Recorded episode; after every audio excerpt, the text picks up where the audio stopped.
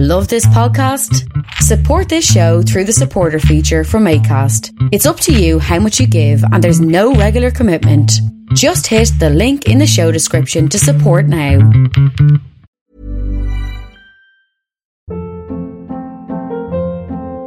Hold up. What was that? Boring. No flavor. That was as bad as those leftovers you ate all week. Keke Palmer here, and it's time to say hello to something fresh and guilt-free. Hello Fresh. Jazz up dinner with pecan-crusted chicken or garlic butter shrimp scampi. Now that's music to my mouth. Hello Fresh. Let's get this dinner party started. Discover all the delicious possibilities at hellofresh.com. Millions of people have lost weight with personalized plans from Noom, like Evan, who can't stand salads and still lost 50 pounds. Salads, generally, for most people, are the easy button, right? For me, that wasn't an option. I never really was a salad guy. That's just not who I am. But Noom worked for me. Get your personalized plan today at Noom.com. Real Noom user compensated to provide their story. In four weeks, the typical Noom user can expect to lose one to two pounds per week. Individual results may vary.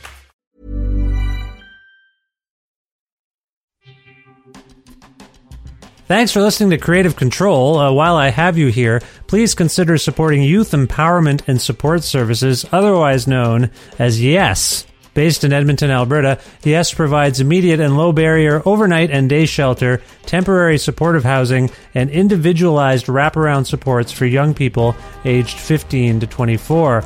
They work collaboratively within a network of care focused on the prevention of youth homelessness by providing youth with the necessary supports to stabilize their housing, improve their well being, build life skills, connect with community, and avoid re entry into homelessness. Learn more about how to donate or otherwise support YES by visiting yess.org.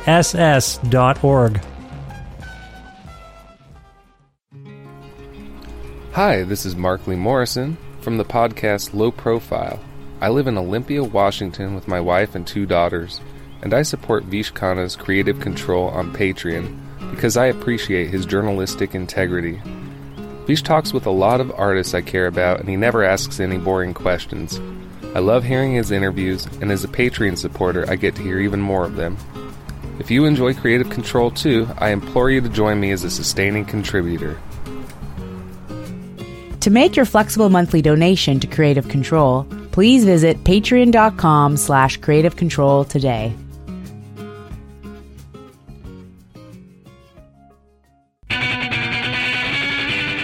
Creative Control with Vish Khanna.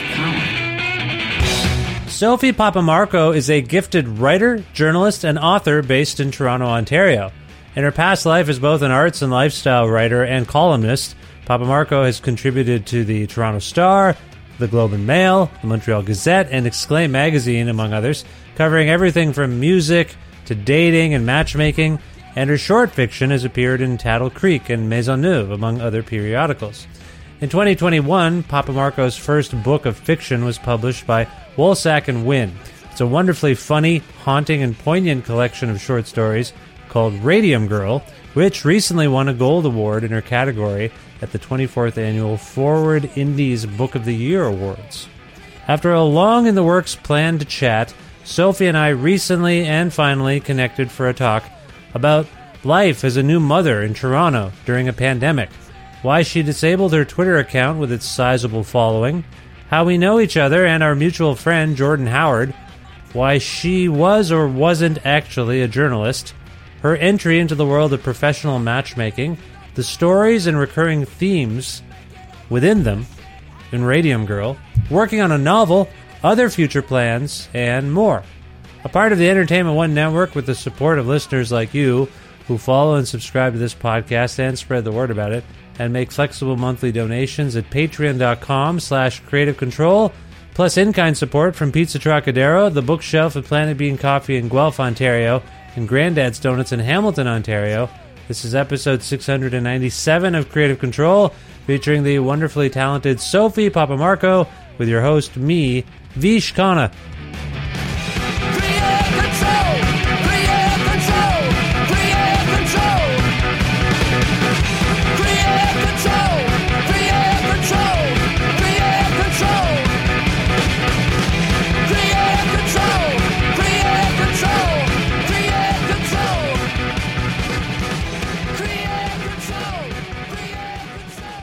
Hi, Sofi. How's it going?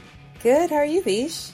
I'm well. It's nice to talk to you. It's been a, a long time. I said that questioningly. I know it has. like a super long time, uh, I think. Where in the world are you there?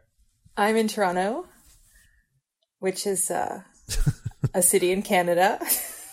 Yes, for those uh, listeners around the world, Toronto still is a city in Canada, a city I was once known to frequent on the regular, but uh, have moved away. How are things for you in Toronto today? oh, you know, they're uh, pandemic-y still, Yes. despite our, our best intentions. Yeah. Are you hunkering down? What's your What's your deal generally? Yeah, I've got a baby who's not vaccinated, so we are hunkering. Um, my partner works from home. I don't get out much. We go for walks. That's pretty much it. Yeah.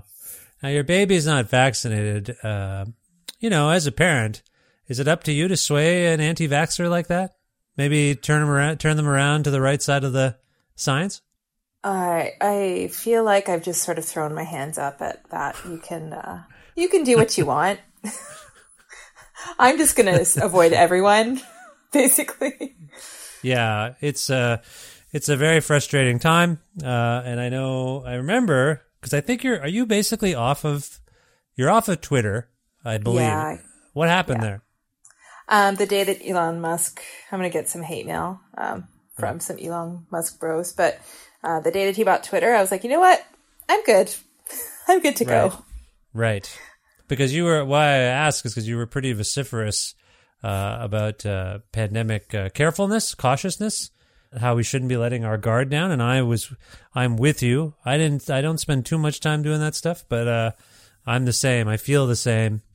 But uh, oh, and, and also I should say, by the way, did Elon Musk buy Twitter? I feel like that's that was just a sham and it never happened. Am I wrong? Well, not being on Twitter, I haven't been getting the latest information, so I don't know what's going on in the world anymore. Did he buy Twitter? Who knows? I'm pretty sure he didn't in the end, or he can't, or something. Or he's threatening to do it, and it's some sort of market manipulation for whatever he wants to do well. Uh, and he's trying to drive the price of Twitter down or something. So as it stands, as we're speaking currently, I don't think Elon Musk actually owns Twitter. Well, that's good. But at the same time, I felt like I was staring at Twitter when I could have been looking at my kid growing up. So I felt like there were a whole lot of different reasons to just kind of call it quits on that platform. Yeah. Yeah. Fair enough. You are missed, if I may say. And you had a significant following, as I recall. Yeah, I had a blue check mark and everything. Yes. So was that a consideration for you? I know this sounds silly because we're adults, but when you get the blue check mark and you have lots and lots of followers, that can't be the easiest decision to make on the one hand, but on the other, we're adults. So maybe it was super easy. Yeah, I think I mostly miss the, the connections with people who aren't on other social media platforms, like my my Twitter friends who aren't on Facebook. Uh, but I don't feel like I miss anything. Like I haven't felt tempted to sign in yet, and it's been two months, which is a significant amount of time having passed after spending twelve years on Twitter. Yeah. So I don't. I think it was probably the right decision for me. Well, uh, yeah, no, I, and I appreciate it. I'm sure there people like me are envious that you can do it because some of us feel compelled. It's hard. It's an addiction, isn't it? Like it's hard to It get. It really is. Actually, that's an interesting uh, perspective you can offer. So you did it. Uh, what were the withdrawal days like? Were you ever like, oh, I got to get back on there. This is horrible, or have you been mostly fine? the first week was weird because I, I sort of automatically tried to find the app on my phone and it wasn't there and I was like, wait, what? and then and my fingers would like type sort of ghost type twitter.com on my computer and I'd be like, oh wait, I don't I don't have that anymore. So the first week was a little bit tough because it was just a force of habit. And after that it's been fine. I haven't really thought about it very much. Fair enough. All right. Well, we don't want to talk about Twitter too much. I just wondered about it because that's where all the uh, anti-vax and the anti-science and the everything's fine sentiment. That's where I get most of it, which I don't. I don't like either. But it's also good to know what people are saying, so you can be like, really, like, how is this possible that people think these things?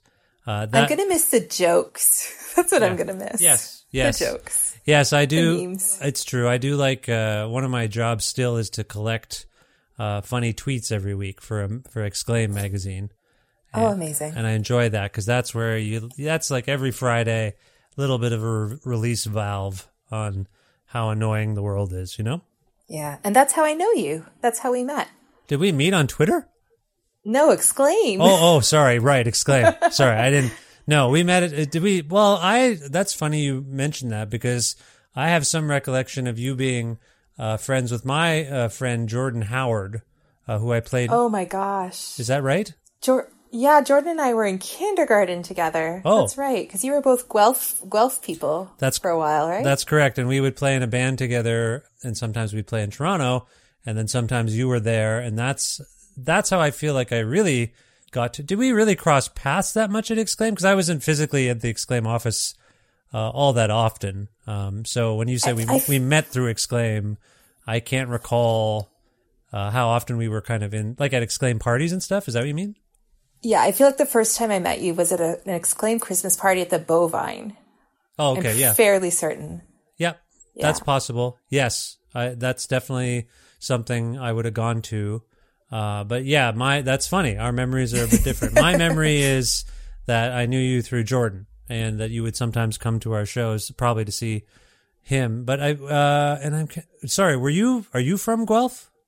No, Oh. no. Jordan uh, grew up in Scarborough with Right. me, and then his family moved. I want to say to Sarnia Yes, when that's you were older, Yes, yes. and we didn't stay in touch. We just reconnected in our twenties. Like there was like a whole gap of time that we missed, and then we were like seeing each other in the music scene. And actually, I haven't seen that guy or anything in years. And I think he's is he back in Guelph? Hi, Jordan. If you're listening. uh, his ears must be burning. Jordan, as far as I knew, based on the last time I drove him home, is in Waterloo. oh, that's nice. Yeah, but uh, Yeah, we were like the smart kids in our class, and we were sort of like we'd compete to like be the best readers in our classes because we were in we were in the same class from kindergarten to like grade five. I want to say grade six even. yeah. Anyway, Yeah, he's he's smart. He's a smart he's a smart guy. I'll give him that. so that's funny. Okay, so that's okay. So yeah, we're we're kind of connected on a music scene level. That's what we've established, which is nice. Uh, but the occasion today uh, is to talk about this wonderful uh, new collection of of short stories uh, that you've written and uh, has been published. It's called Radium Girl. Congratulations on this, by the way. thanks. It's been out a while now, right? How long has it been out? I said new, but it's been out considerable time. It's been out for a year since May 2021. So, So yeah, just so over a year. I I don't like to start episodes or, or, or start apologizing, I should say, this early in an episode. I usually wait 30, 40 minutes before I start to apologize. But Sofi, I want to apologize. I I think I reached out as soon as I heard tell of your book about us chatting, and it's just taken a long time. I'm slow. I read slow is basically my excuse. I was in, so I had a baby uh, three weeks before my book came out, and so I was incapable. Yes, that's forming- right. Yeah, of forming coherent sentences up until like maybe a week ago. So the timing's perfect. Yes, as I recall, this is true now. This is all coming back to me. I'm very hard on myself, Sofi. That's the problem. I just assume everything's my fault. But the thing is, yes, I did reach out, and then some, one of your people and I were corresponding, and they mailed me a copy of your book. But then you and I were having, actually, I think we would correspond on Twitter. That's how I know you deleted it, by the way, uh, or, or off there, because you're still in my um, Twitter uh, direct messages. I can, you're there. I see your, you know, account. But then when I tried to message you, it was like gone. Sofi's not here, and like it's zero. what does it look like? In the direct messages, it looks like you're an active account, but then when I click on it, uh, you're gone. I, and I sent you a message on there, but it didn't work. So then I think I messaged you on the other one, Facebook. I think is that how we reconnected? I think it was, or email. I forget. I asked you if we could email. Anyway, that's neither here nor you know your and Jordan Howard's spelling and reading aptitude. How you and I corresponded, not necessarily germane, but sort of. I just wanted to. I'm pointing out facts and figures. But you and I cor- would correspond on Twitter, and I'd say, "I'm sorry, I can't do this right now," and then you'd be like, "I can't even have it." Like you said, I can't have a coherent sentence. I'm basically this baby is taken up uh, somehow. I was not expecting a baby to be so much work. Is that weren't weren't those your exact words? I'm I'm paraphrasing. Yeah. Yeah. Like nobody tells you that babies are hard. Nobody. And then you're like, what? What did I sign up for? You know, what is this? Sometimes our uh, seven year old daughter will be really clingy with my wife, uh, particularly since we moved her all the way across the country and then a pandemic Yeah. happened like six weeks later. For some reason, she's clingy. We don't, we can't figure it out. but anyway, uh, my wife is sometimes like, I don't know, it's so frustrating. I'm like, what did you think this was going to be? You make human beings. Like my parents and I still talk and they still want to give me advice. And sometimes it's helpful advice and they still want to like, do you need money? I'm like, you're not even making an income now and I am. Why would I need your money? Like that instinct of taking care of and just constant, it's the rest of your life. So I say that to my wife sometimes. Like, what did you think was going to happen if we made children people? They're going to need us all Yeah. the time. Like that's it. This is They're not like a, cactus. no, they're definitely not. I said that to her. I'm going to get that on a t-shirt right away. By the way, just for my wife. My Kids, they're not a cactus. they're not a Yeah. cacti. Cacti? They're not cacti. Kids, not cacti. They're not cactuses. They're not cactuses. No, I think it's uh, we forget or we don't realize. I don't think we foresee exactly what we're in for when we have our children. Some of us. I think I did. I was like, yeah, no, that's normal. It's normal for them to need you for the rest of your lives. That's just how it's going to be.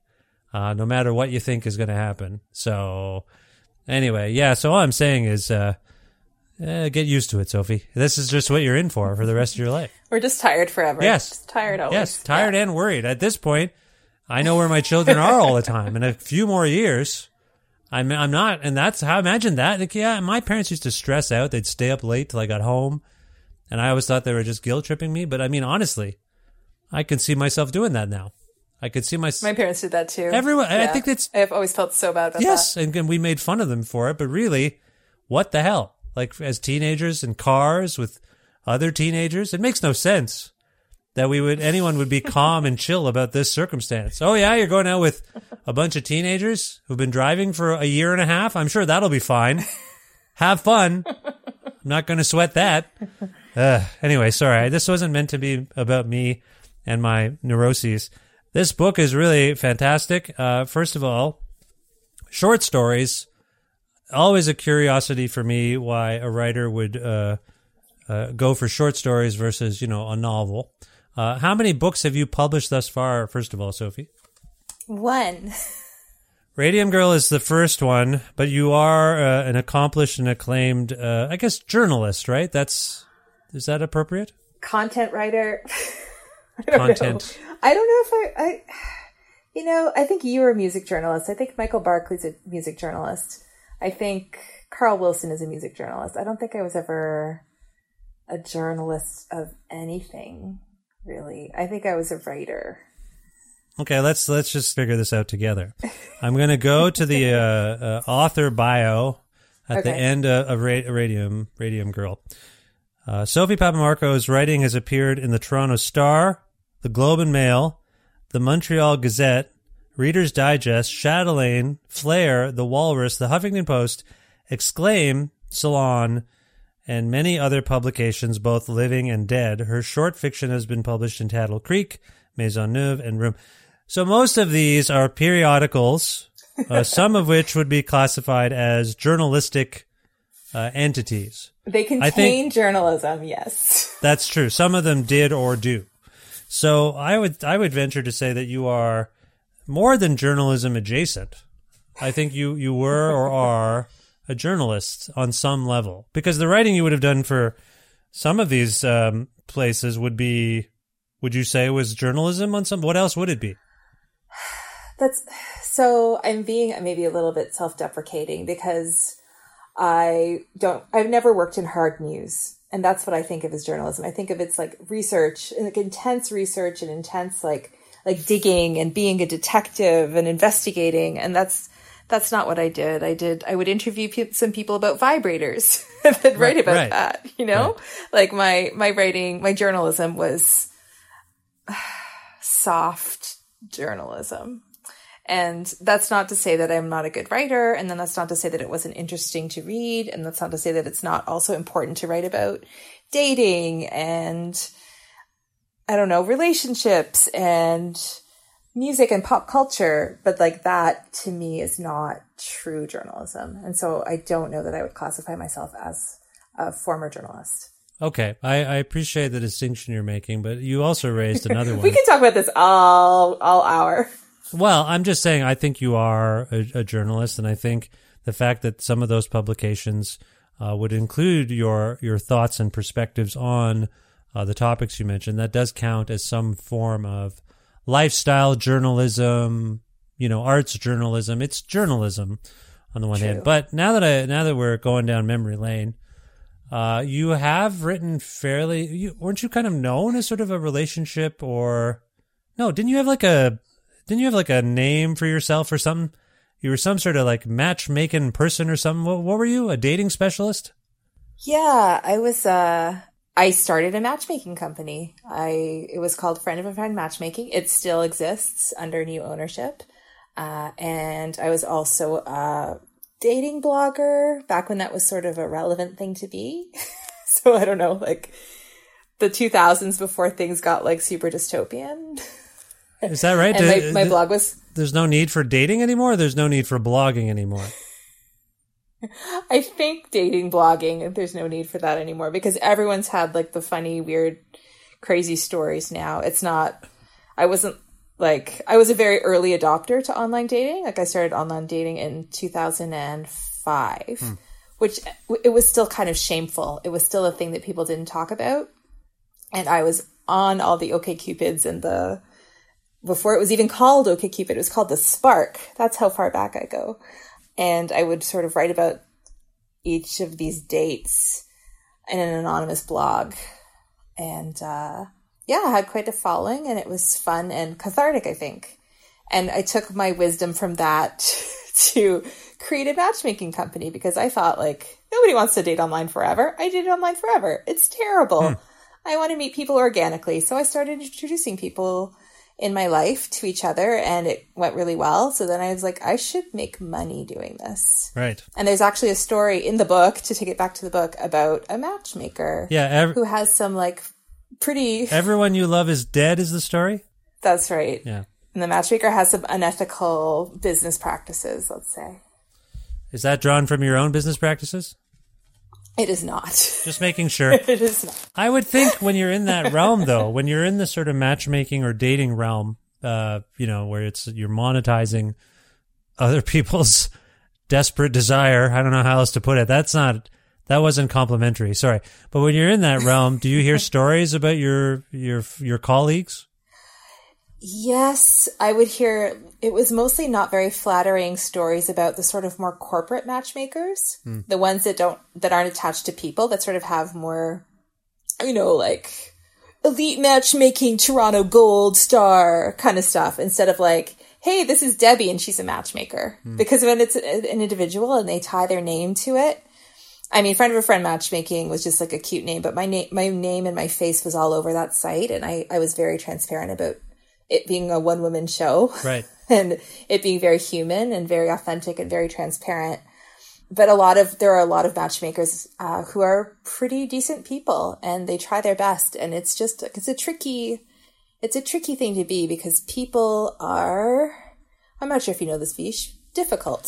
Yes. and people have expectations that don't necessarily match up with reality sometimes and you have to try to figure out a way to make them happy while sort of dodging some of those expectations mm-hmm.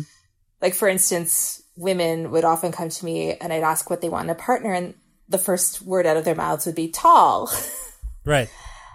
and I would have to say, well, you know, there's only 10% of men are six feet and above. Should I only be looking at one in 10 men for you? Should I be dismissing all those other guys? And then they'd be like, oh, wait. so there's a little bit of massaging there. Why? Uh. So just so we're clear and on the record, I'm tall. I'm six foot two. Why do women, in your estimation, care about tallness? Why does it matter to them? It's the same reason why a lot of men care about thinness, I Ah. think. Um, and that is because it is what a society deems attractive, or at least Western society deems attractive. And B, it makes people feel more comfortable in their own bodies, in their own skin. Hmm. Because for me, like, I'm a heavier woman and I wasn't always comfortable with that. And so I always dated taller men because that way I didn't feel big compared to them. They oh, were the big one. Oh, I see. Okay. And for men wanting slimmer women, sometimes it's like a skinny guy that makes them feel like the man, quote unquote, in like a hetero relationship. So that's sort of like my thought process around it. It's it's an insecurity thing hmm. more than more than an attraction thing. I see. Well, I feel like all your background as both a matchmaker, as a, and I'm just going to use the term again, journalist. I feel like you. Fine, Beach. Fine. I'm a journalist. Fine. I feel like you have been very uh, immersed in the study of human behavior, and a lot of your research, if you will, comes shining through in the various stories in this wonderful book. Um, as a catch-all, can you? And again, every story is different, uh, set at different times. There's some sci- science fiction. Sometimes there's all sorts of genre exploration that goes on from story to story. But on a human behavior level, does that interest you? Do you feel like you were trying to explore things that have been bothering you about human beings, uh, with Radium Girl in particular? Yeah, I think um, it's fun to explore the psyches of people that who you are not. It's sort of like a dirty role playing in a way. What what what would I do in this situation if I were this certain person or I had this kind of past or this was my goal? But I think the overarching theme that I was working with that became apparent after a few stories was loneliness. Every single person, every single character, as different as they all are in the book, is extremely lonely and feels like isolated and like an outlier. Um, or they're trying to help people who are isolated and outliers. And that definitely came from like the headspace I was in in my 30s because I wrote this book from age 33 to age 37 where I was mostly single. Yeah. Um, well, I was actually in one bad relationship for a year during that, but it was definitely my exploration on themes of loneliness and trying that out in different shoes, I guess. Definitely different shoes. So for those uh, who haven't yet dug into the book, uh, the first story is about Yeah. it's about conjoined twins, and that is f- fascinating on a few different levels. Uh, what compelled you to ponder that dynamic as it relates to? I think it's obvious, probably, but what what why were you interested in conjoined twins? This is going to sound like super nuts because it's not apparent in the story, but I started writing that in November of 2016. Um, So for me, it was about a being divided where one half of the being was acting in a way that was actively harming the other half for their own selfish or ignorant reasons. So for me, it's about the United States of America. And Oh. these women are two different sides of that. And that was me exploring it on a more human level. Oh wow! So it's a political allegory. I hadn't even picked up on that. Yes. I know. Nobody does until I explain. I guess it's maybe just how I worked it out in my head before. Like it was something I needed to talk about and explore. So I did it through conjoined twins who are teenagers just figuring out their lives and uh, how one of them harms the other irreparably through a selfish act. So interestingly, and I think one of the reasons I didn't pick up on that necessarily, I, re- I recognize that they were opposite uh, sister. The sisters are sort of opposite in their ways of thinking. Um, however, the story is set uh, in Canada. It's set. Uh, uh, the the sisters are from, as I recall, New Brunswick. They relocate to Toronto. They end up working at uh, Honest Ed's, which is a now defunct garish uh, bargain pla- like place for bargains and Palace. weirdness. Bargain yes, Palace. bargain palace. Yeah. I, I, it had not occurred to me before you just talked about it. Was Honest Ed a stand-in for Donald Trump? Carnival Barker, kind of, you know, trying to rip people off? No, I just really liked Honest Ed's, and I thought it was such an interesting backdrop, and I wanted to set a story in it. And there, that mannequin room exists, and I wanted to integrate it into. No, no. Well, it existed. Uh, and I appreciate that this is the, the, it's not maybe all connected in terms of the allegory, but if you- if you've got uh, uh, conjoined twin sisters representing, if not the Democratic and Republican Party, but the left and the right, I like the notion now. You know what? I don't even care what you say. In my mind, Honest Ed is Donald Trump now. Or maybe maybe some of the boyfriends are Donald Trump or the boyfriend, the guy. Anyway, I don't want to ruin anything, but that is an interesting opener. All I'll say is that for a story, because I uh, I'll tell you what I did. Uh, Sofi, I've had a lot of time with your book, so I read it once, and then last night I read the whole thing in one go. I just Whoa. I read the whole thing. I stayed up late. I like to read until I can't uh, read anymore, until the book hits me in the face because I'm so tired, and it just wouldn't happen. And as a result, I had a weird dream, a nightmare. Uh, that uh, it's I don't normally they're not that vivid, but I think because of all the weird stuff that goes on in your book, I had a nightmare that uh, an inocu- a mass inoculation was purposely corrupted to not work. Whoa. So I don't know what that's about. There is some stuff going on in this book. Uh, is it which is the story about? Uh, is it Ark? What's the story about the people who uh, are uh, uh, held hostage by uh, someone? Basically, Oh yeah, uh, that is um, something to cry about. something to cry about. Right. Anyway, there's some the landscape because they're short stories, and then oh my god, in heaven everything is fine. I was telling my wife about that one today. Uh, That's a creepy one. That's my that's my shot at horror. Yes. So, uh, Yeah. and I don't want to spoil anything, but I also don't want to leave people listening being like, what the hell are they talking about?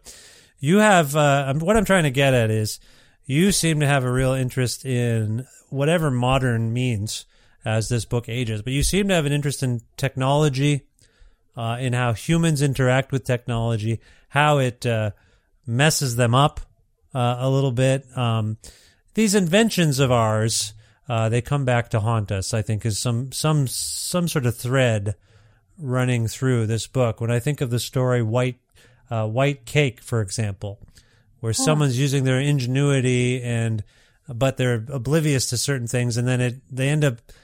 Eh, I don't want to spoil anything, so I'm being careful, but they are underestimated, and then they get their revenge. But it's all about their ingenuity, and it's all about using the the tools that uh, we as a society have presented each other with. Anyway, I just find that interesting. You know where I'm coming from with that? Wow. Like I never really thought about that, but that's. I think that's really interesting, I, and I hadn't really thought about the technology parts of the book, and that really all leads to Sofi quitting Twitter. Yeah, exactly. The control burn, if you will. I mean, you had to burn your Twitter down uh, for the health of Sofi. Uh, that's it's not Full circle. not a great analogy, but it, it is interesting too because I find that, and I'm sh- I don't know if this is purposeful, but there are very few instances of sympathetic male characters. Um, they're mostly all horrible, uh, and and the flip side is that the the characters who identify as women are completely, you know, they're they're you you feel sympathy for them. They have to battle through some form of adversity or another. In some cases, because of men. Is that as obvious uh, uh, to you as it is to me? Is that something that you were kind of going for here and trying to tell empowering stories that that speak on behalf of women? it really didn't hit me until I read the the full collection, um, and I thought, oh God, I seem to have a bit of a misandrous streak here because I there there's only really one character that I can think of who's actually like that you're really rooting for, uh, and that's Marcus, and he's a child Yeah, in terms of men, right? And there's Richard in the same story, but he's he's flawed as well.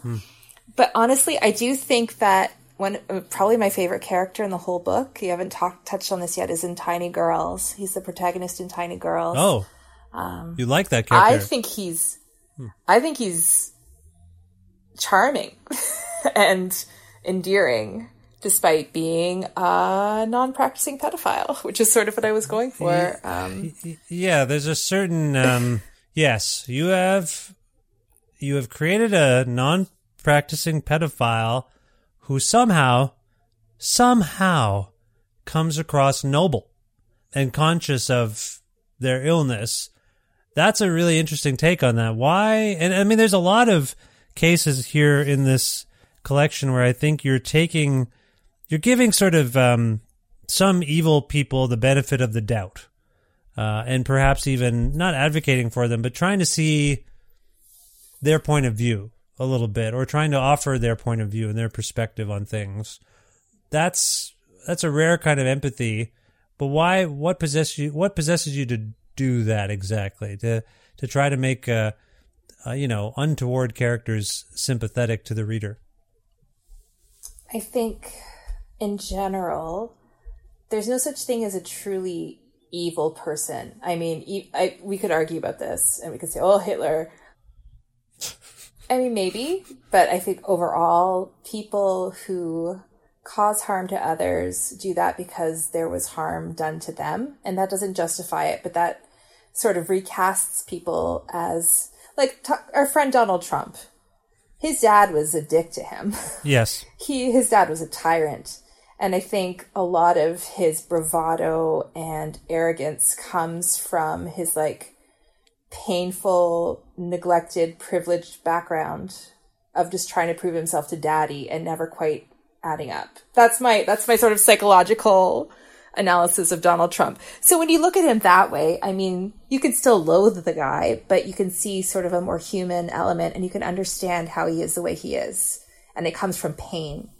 Um, Hmm. And for me, I'd like to explore that side of people. And for in terms of like the non-practicing pedophile, that was like a pure rip on Lolita. Like Right. Lolita is my favorite book, probably one of my favorite books because it's just so it's gorgeous writing and the character is so sympathetic despite being despicable.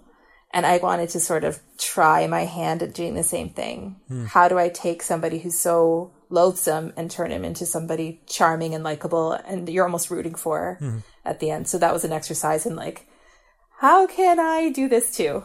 That looks fun. Let me give it a shot. In uh in Mar in is it Marg Margie Margie and Lou Yeah.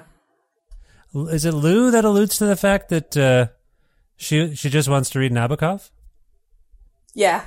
Good call. Yeah. Good catch. Yeah. So uh, where I'm where I'm coming from though is, and, and I don't mean to psychoanalyze you, and I don't want you to admit anything uh, that you don't want to.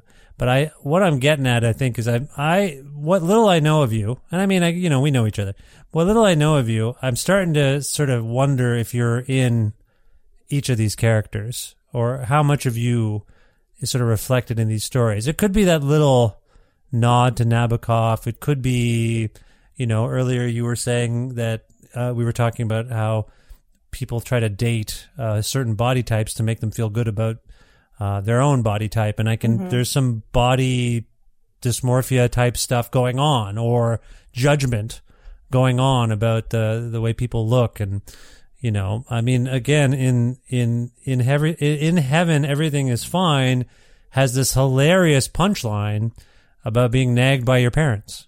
I mean, it's this crazy horror story, but in the end, what's the goal of it? Well, it's because your parents are relentless shamers, and uh, you, you just got to get used to that. Anyway, so there's shame, and there's all these things, and I know there's a lot of different feelings. There's revenge, uh, all sorts of things, uh, superpowers. But do you feel like you're in here a lot, uh, or am I am I extrapolating too much? No, I think uh, that's very insightful. And I, I feel like my experience and my body and my life are the only ways that I have experienced the world. And so, of course, there's a lot of me in, in each of those characters because that is, that is how I've experienced the world. And like, even if I'm trying to be somebody else in my brain or in my writing, there's still going to be like the weight of my entire life and my psychology in, in, enmeshed with these people's brains and with these Yeah. people's motivations and with their thought processes. So, of course, yeah, I think if you ask any writer, of course they're part of each of their characters. Hmm.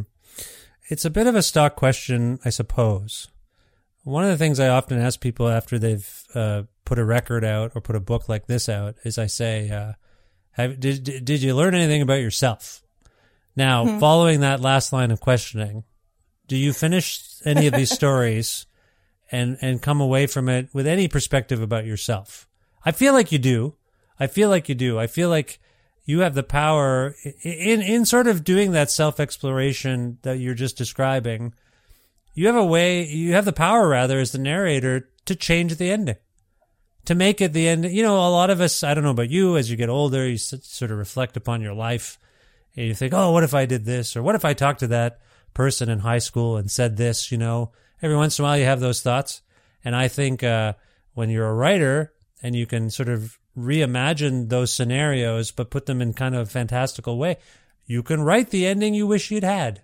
You can, you know, hmm. for someone else. Do you have any of that? Do you have any of that? Like, oh, I resolved something that I was feeling, or that something that was bugging me about a regret or something I had. I was able to resolve it just by putting that in this story. Do you have anything like that happen?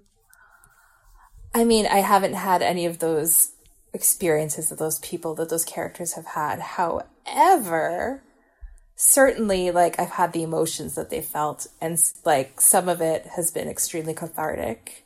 Like the burning of the house in yes. controlled burn. Like how many women want to do that to an ex-boyfriend who jilted them? Like so many. Hmm. And it just felt great to have her actually like literally set fire to sorry, I don't want to like give away. It's it's sort of a an obvious moment, I think, yeah. uh, at the end of that story. But yeah, I think that there's a certain catharsis in writing a story and having a character get revenge on something that you have maybe experienced, whether it's shame or feeling like an outcast or being heartbroken and having that happen in like a spectacular sort of dramatic fictionalized way feels great. Sure. That's a really fascinating story though.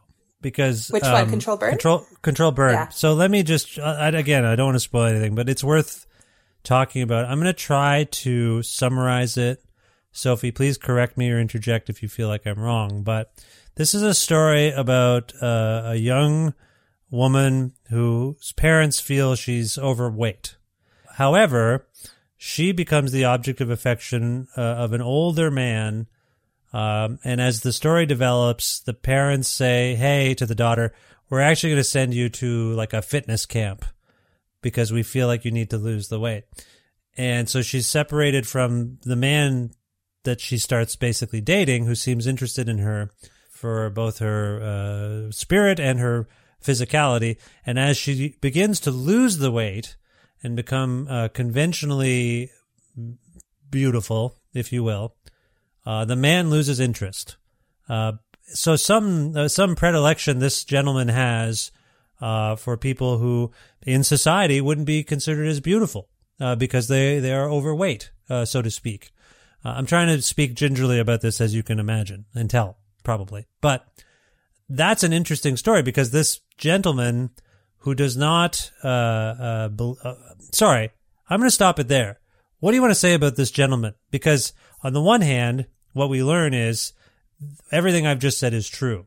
Right. He has a preference for women uh, that are, well, A, very young, I believe, yeah. Yeah. which is villainy but B seems to uh, appreciate women who are uh, what's the term that people use? Rubenesque, larger. Fat. Uh, you can just say fat. I can't say it. Uh, so he he it's seems not a bad to, word, Vish. I know it's not a bad word, but I feel like it's derogatory. Sorry, I have my own hangups about words like that, and I'm uh, so it it colors my, my, ability to use them. Does that make sense? Mm-hmm. Growing up in the '80s and '90s, yeah. Uh, kids were very mean and uh, you would uh, I feel shame and horror at things me or other people said to others, uh, and so I am. It's not about being uh, politically correct or woke. It's just about being decent, and I don't want to. It's uh, the other thing I used to do. I was just talking about this with someone else. Is I would use the derogatory word for uh, people of East Indian descent against myself so mm-hmm. that the white kids couldn't do it. So all I'm saying yeah. is I'm very I have a lot. I have some regrets. I couldn't have known much better. I was a kid. You make mistakes. You say things. Yeah. The conventions at the time. Do you remember you to... saying? Sorry. Do you remember saying that's so gay as like the worst thing ever? And it just it just makes me like it's Pride Month now, and it just makes me feel so much shame and so much sadness for the kids who who knew that they were right at the time, yeah. and it was such a common phrase in the eighties and nineties. Yes, but I and I could be wrong. There's probably documentation. There, there wouldn't be documentation. What am I talking about? There was no way to document these things at the time. I don't Thank remember God. using that. I don't remember using that word in that way. I just never idiot, stupid, probably fat. Uh, but I just don't remember. Uh, maybe uh, I, I can't be sure of this. Probably you're right. It was so commonplace, and you just talk like your friends talk, and that's how it is. Or the R word. Did you ever use the R word? yeah, for sure. Yeah. Yeah. Oof. Right. So all I'm saying is I can't say that word because I ha- it has some baggage for me. My Okay. point is this guy who uh, seems to have some uh what's the term? Well, Preferences. yeah, sure. Let's say preferences. That's the word. So he's uh, prefers women who are younger and larger than others, and he's the villain. So the younger part I get, but I guess what I'm getting at is, interestingly, the guy who doesn't seem to uh, conform to conventional modes of beauty is still the bad guy on some level in this Is story. He, though? he Nope. is to her because he hurts her. He breaks her Right. heart. But but would you like everyone who's told me about Pete has been like, I like that guy. Okay. You know? Well, And that's what I tried to do. He's a he's a predator. He's a clear predator. He is a predator, so that makes it bad. And the fact that he didn't, he just dumps. He doesn't explain himself. He just the the the young girl. Yeah, he ghosts her and then starts was a thing. and then starts dating uh, or whatever dating. He's a predator. Uh, starts grooming uh, another young Right. woman who looks more like. Sorry, what's the main character's? The the woman, the young girl. Lily? Lily. Lily? I don't It's been remember. a while. Yeah, you should. Yes, forget it. Anyway, should reread that he ghosts her, and that's bad. And he also is a predator. That's bad. And he seems creepy. He he approaches her at a candy store, and he seems to. Yeah, I think he is bad. He's a predator, and he knows his. Okay, is that fair? Yeah. Okay. Like I'm a journalist, he's a predator. it's up for debate. It's up for debate. You know. it's uh it's just a it's an interesting way of telling that story because Lily's revenge is against someone who saw no there's no way to talk about it. I don't know what to say about it. He's a predator. So the revenge is probably justified. It's just those beauty conventions is where I think things muddy it up for me on some level. Right. like like is he? But again most of the men terrible. They're almost all the men are terrible. Some of the boys maybe not as much uh, but Yeah. but some terrible stuff goes on. But Vish, the women are mostly awful too. Like I'm an equal opportunity Yeah, villain writer. sure. The women are awful. Who's the worst? Who's the worst woman in uh, in this story collection? Who's the worst woman? We just were talking about Lily, who sets fire to a guy's house. That's Yeah, pretty bad. she's well, she's lovely. I love her. Yeah, she's fine. The worst woman in this collection probably the matchmaker. Yeah. Maybe who would who do you think? I don't like Annie from White Cake. Some there, some wrong Yeah. there. Uh, taking advantage of poor naive Carol. Carol, I believe, is her name. Uh, I feel like you wrote Carol like a a character in a Kids in the Hall sketch, uh, like Oh, one of the Cathys. Uh, do you know those characters? Bruce McCulloch Yeah. and and Scott Thompson, sort of office naive. Totally. I don't know if you are you a fan of that. Anyway, that's just weird. Yes, I, I'm, I'm. As a teen of the '90s, I am a fan of Kids in the Hall. Yes. When I read White Cake, it's it's the the perspective is all Carol's, and she talks in a way that reminds me. It's a very Canadian way of talking. I don't know how else to put it. There's something kind of hosiery about about Carol and Annie. Some not right there. Uh, I don't like that. Um, Yeah. that's just one opinion. I don't know why. Why am I? Why is this a line of questioning? Who's the worst person in your book? Let's talk about the worst person in your book. Well, it's just Well, we have murderers, we have pedophiles, we have oh, uh, the obvious worst person in the book is the father in Something to Cry About. yeah, To me, yeah, yeah. But racist, controlling, yeah, uh, psychopath, mm, mm, psychotic. psychopath. Yes. Yeah. Yes. But is it PTSD from his time in the military? Question mark. Can we find a soft spot for him? Does Here we he- go again. Did he have Here his heart broken by his wife? This is the Donald Trump thing w- that you did before. Well, Right. Let's let's get to the pain to figure out where the anger is coming from. Yeah. And it's noble of you, but uh, but there's nothing good about that character. No, he's anyway, still a dick for sure. Yeah. Absolutely. So I think there are lots of horrible people in this book. Radium Girl is a really fascinating. Uh, I mean, that's the name of the collection. It concludes this story collection. It's a bit bizarre. Can you contextualize it? Can you summarize what that story is about and why it became the, I guess, the titular story? Yeah, it was the last story I wrote for the collection. I had no idea what the collection would be called, and then when I finished that story, I was like, "Oh, that's what it's been all along." Uh, so the Radium Girls are, I'm not sure if there are any history buffs listening, but in the 20s, 30s, even up to the 50s, there were young women, generally women um, from immigrant families in the United States, who worked in watch factories, primarily painting dials on the watches in radium paint because when soldiers were in the trenches, I mean, they didn't have, you know, their iPhones to check the time. they had their glow in the dark watches with radium paint. And these young women would paint these watches like they were paid per watch, so they would paint very quickly. And they were taught to lip point the tip of the brush, so they would have a really sharp point and they would like accurately paint the numbers. But um, nobody told them that radium is incredibly poisonous. And many of them died of cancers and horrible things um, Yeah. as very young women. Yeah. And I only learned about this a few years ago, and it just it enraged me.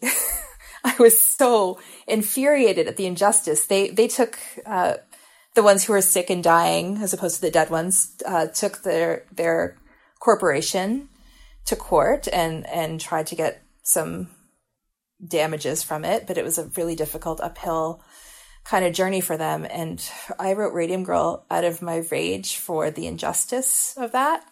And I tried to, as we've been speaking of, get some revenge on Yeah. their behalf in a fictional way. Yeah. Yeah. Yeah. It's another example of what I was alluding to earlier of uh, women being placed in bizarre and harmful positions due to industry uh, Yeah. and technology. And yeah, it's a, that's a, it, I guess there's a triumphant ending. It seems yeah, I think it's me. an optimistic ending. Yeah. It's it's a superhero origin story. Yes, exactly. So does that suggest we might hear more from Radium Girl at some point in our lives? I would love that. I would love to turn her into a comic book or a movie or a miniseries. Yeah. um, Yeah. I would love that. That- I think she's a perfect feminist superhero of our time. You should connect with a comic book artist and see if you can't get that off the ground because I think there's some legs there, if I may say. Yeah. Who am I to tell? Brian Lee O'Malley, are you listening? Yeah, exactly. We got to find someone like that. Yeah, they'll do it. I bet. Yeah. Yeah, they'll. they'll, they'll Oh, I'll email him after I say bye to you. well, thank you in the acknowledgments. Thank you. Appreciate that. So uh, I I hope we've given people a flavor of this of this collection. Uh, I hope we didn't spoil anything. Is there anything more you want to say about it in terms of uh, what people can expect or what you hope they take away from it once they've read it?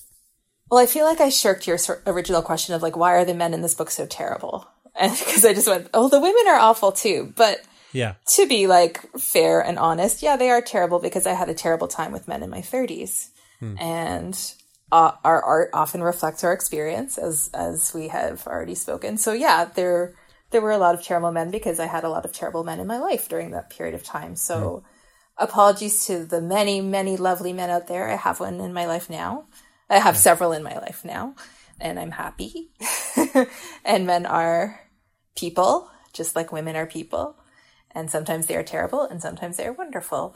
Yeah. And wonderful people rarely make interesting fiction, though. So Yeah. no, I I appreciate my- there's got to be I think the tension. takeaway for your audience is please, please buy my book. It's Canadian publishing. Yes, absolutely.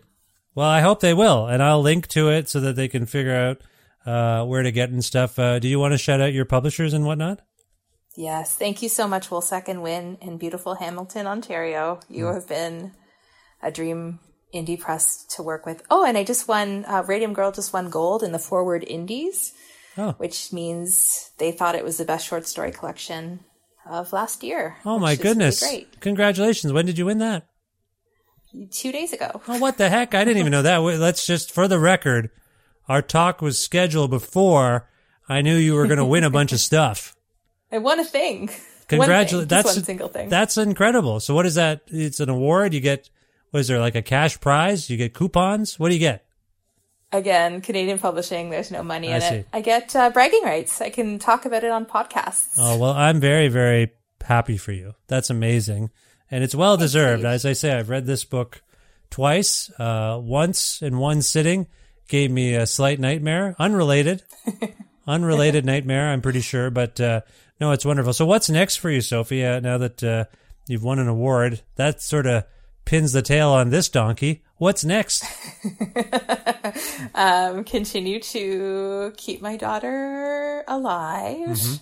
and hopefully COVID free till she gets vaccinated. That's sort of like priority one. Yep. And after that, I'm working on a novel casually, and Oh. I hope that sees the light of day in the next two years. Did you find that uh, when you thought about writing a book, did you choose short stories first because you thought, "Oh, this is this will be a way to get my feet wet," then I'll go for the novel, or is it just organic? This is just how it unfolded.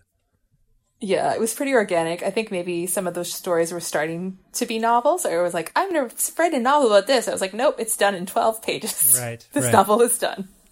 Um, it's a pretty great, I have to say, for people who in the pandemic had a bit of pandemic brain and couldn't really focus for very long. I have to say, short stories are like the way to go. They're the way to get back into your novel reading. Hmm. yeah.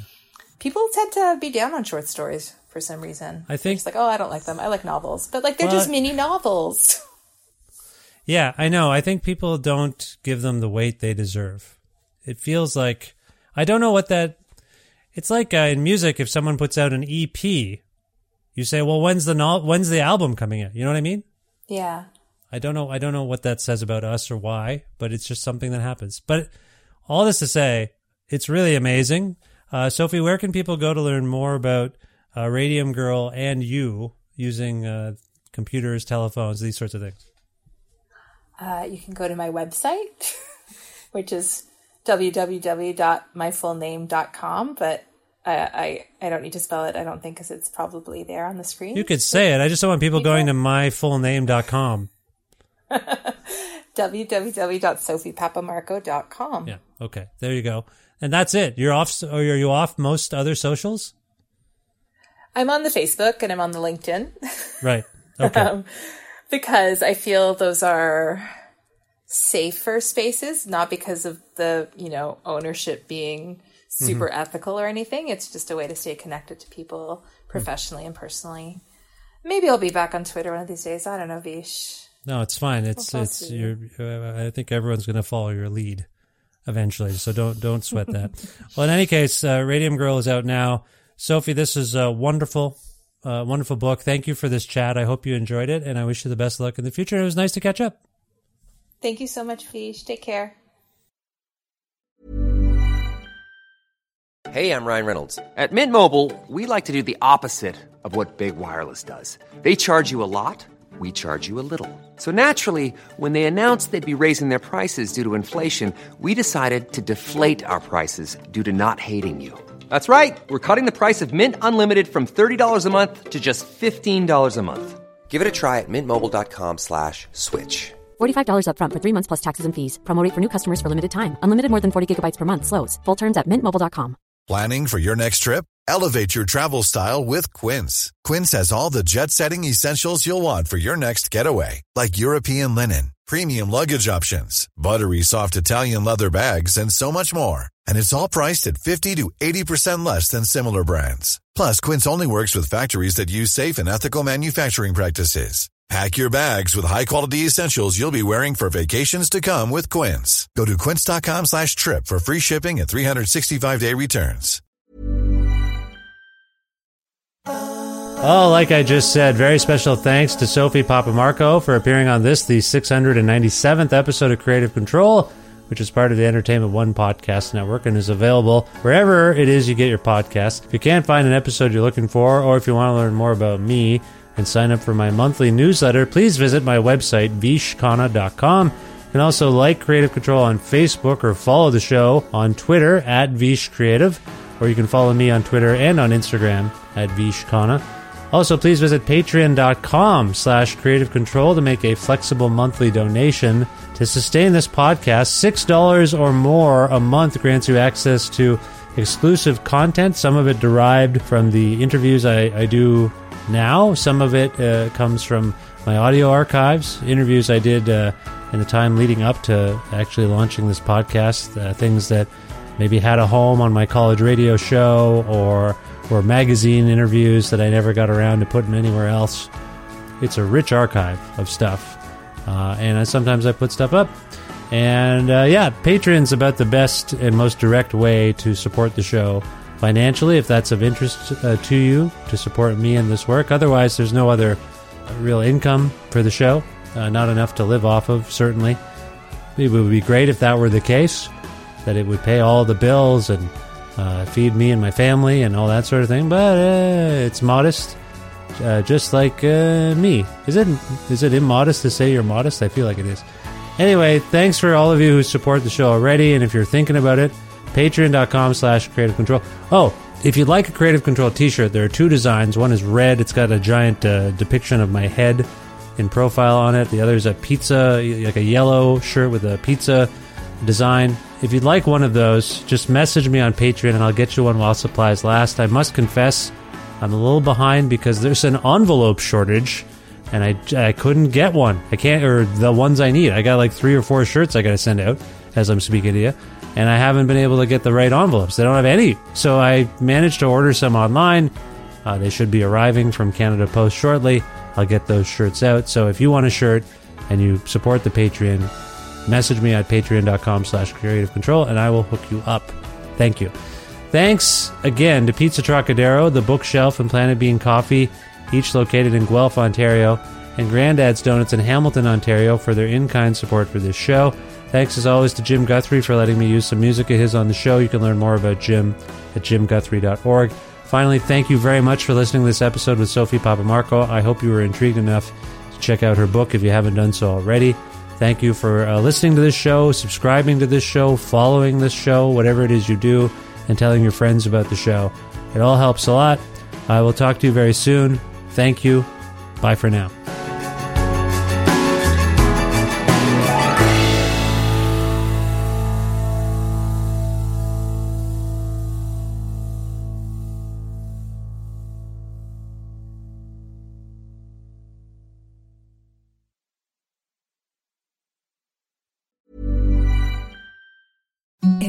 The softest sheets you've ever felt. Now imagine them getting even softer over time. That's what you'll feel with Boll and Branch's organic cotton sheets. In a recent customer survey, 96% replied that Boll and Branch sheets get softer with every wash. Start getting your best night's sleep in these sheets that get softer and softer for years to come. Try their sheets with a 30-night guarantee. Plus, get 15% off your first order at bollandbranch.com. Code BUTTERY. Exclusions apply. See site for details. Even when we're on a budget, we still deserve nice things. Quince is a place to scoop up stunning high-end goods for 50 to 80% less than similar brands. They have buttery soft cashmere sweaters starting at $50, luxurious Italian leather bags, and so much more. Plus, Quince only works with factories that use safe, ethical, and responsible manufacturing. Get the high-end goods you'll love without the high price tag with Quince. Go to quince.com slash style for free shipping and 365-day returns.